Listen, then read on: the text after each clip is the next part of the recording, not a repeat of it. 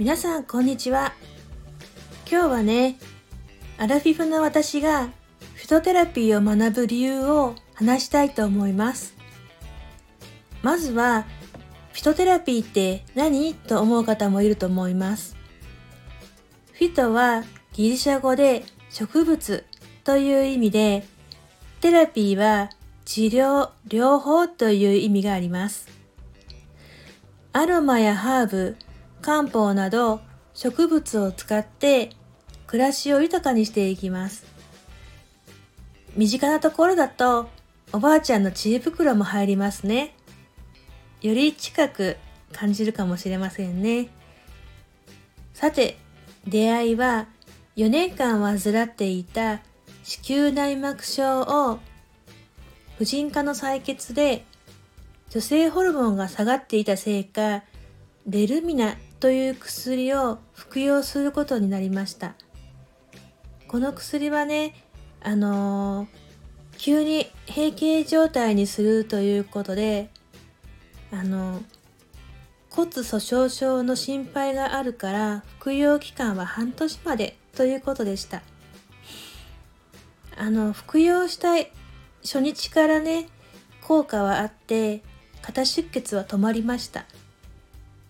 で服用期間を過ぎてもそのまま閉経しましたそれで元気になったものの気がつけばその4年間お手入れされてない私の肌は特にねデリケートゾーンや背中ここは乾燥がひどくて黒ずんでなんとなくね、肌が硬くて、まあ一言で言うとボロボロになっていました。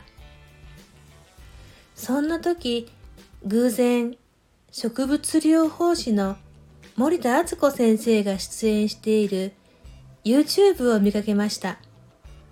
番組は、リカ子さんのリカ子ライフ、更年期のね、お話をされていました。中でも子宮脱には大変驚いたんだけど、ま、今知ることができてよかったなと思っています。気になる方はね、YouTube をぜひ見てくださいね。そんな中で、植物由来のね、ワフィトやアンティームオーガニックの商品を紹介されていて、うん、見ていて良さそうだなと思っていくつか取り寄せて使ってみましたワフトボディオイルエンハンスやアンティームホワイトクリームインティメールバーシングオイルフェミニンウォッシュなどです飽きっぽい私が毎日毎日塗り続けられたのは香りが大好きだったからオイルもね、さらっとしています。意外ですよね。3ヶ月後には潤いを完全に取り戻して黒ずみは白くなりました。肌も柔らかくなりましたよ。もうね、飛び上がるほど嬉しかったです。今度は植物由来の商品がなぜこんなにも潤うのか不思議でメカニズムを知りたくなりました。森田敦子先生が主催するルボアフィトテラピースクールの門を叩きました。正確にはね、オンラインです。初級プルミエコースで、私は初めてアロマやハーブに触れました。楽しかったです。そんなのはね、生活に余裕がある人たちのものでしょってずっと思ってたから、うん、舐めてましたね。もう驚くことばかりでした。そして目的のメカニズムがわかり大満足でした。さらに進級するにつれてフィトテラピーが女性ホルモンや介護など多岐にわたってね使えることがわかりああフィトテラピーは一生ものの学びなんだってことに気がつきました。